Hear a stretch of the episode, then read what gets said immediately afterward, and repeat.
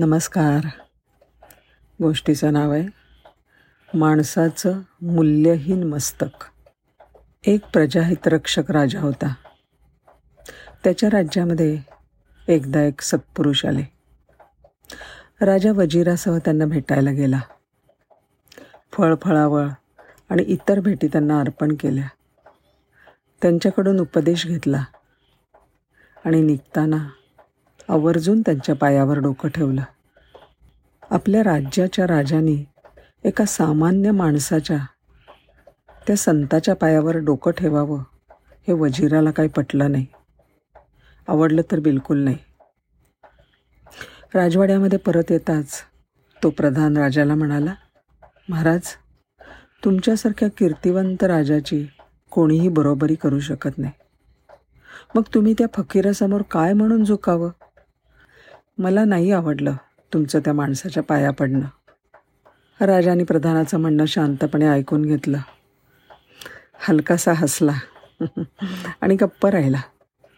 दोन महिने उलटून गेल्यावर राजाने प्रधानाला बोलावून घेतलं आणि म्हणाला आपल्याला एक प्रयोग करायचा आहे हे बघा ह्या खोक्यामध्ये काही सामान ठेवलं आहे ते तुम्ही घेऊन जा आणि गावामध्ये विका. प्रधानाने उघडून पाहिलं.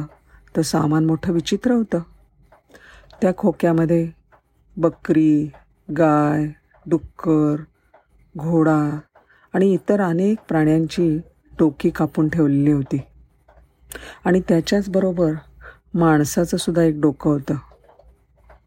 राजेसाहेब म्हणाले असं कर तू बाजारामध्ये जा आणि ही सगळी डोकी विकून परत ये. राजाज्ञेचं पालन करायलाच हवं. वजीर तो खोका घेऊन बाजारात विकायला गेला.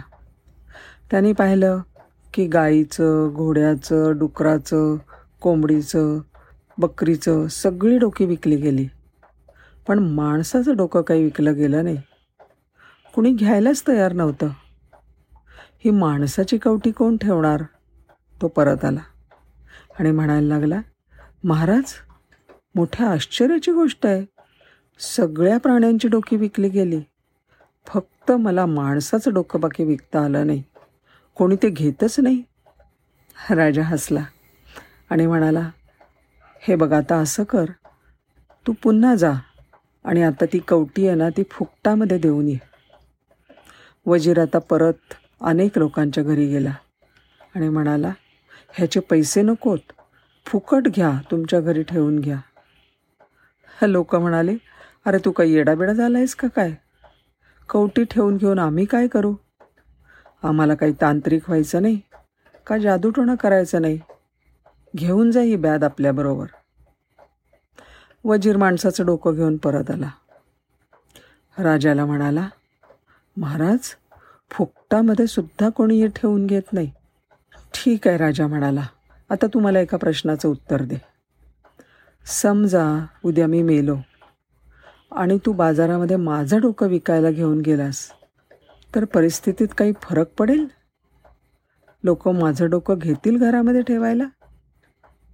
वजीर आता जरा घाबरला आणि म्हणाला महाराज माफ करा पण माझ्या आत्ताच्या अनुभवावरनं असं वाटतंय की कोणीही आपलंसुद्धा डोकं विकत घेणार नाही. खरंच सांगतो माणसाच्या डोक्याला किंमत नसते हे मला आत्ताच पहिल्यांदी कळालं. राजा म्हणाला अरे मग मला सांग की हे कुणालाही फुकटात सुद्धा नको असलेलं डोकं मी सत्पुरुषाच्या पायावर ठेवलं तर तू एवढा अस्वस्थ का झालास? हे बघ माणसाच्या डोक्याला किंमत नाही म्हणजे माणसाच्या अहंकाराला किंमत नाही. माणसाचं डोकं हे अहंकाराचं प्रतीक आहे. सांग बरं गर्विष्ठ मीपणाचा ताठा असलेला माणूस समाजात कोणाला हवा असतो?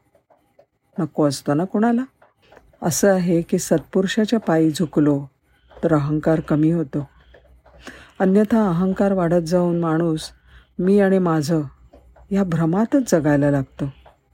आणि त्याचा हा अहंकार त्याला पार रसातळाला घेऊन जातो. ह्याचं ज्ञान मला त्या सत्पुरुषानेच दिलं आणि म्हणूनच मी त्या सत्पुरुषाच्या पाया पडलो. समजलं ना?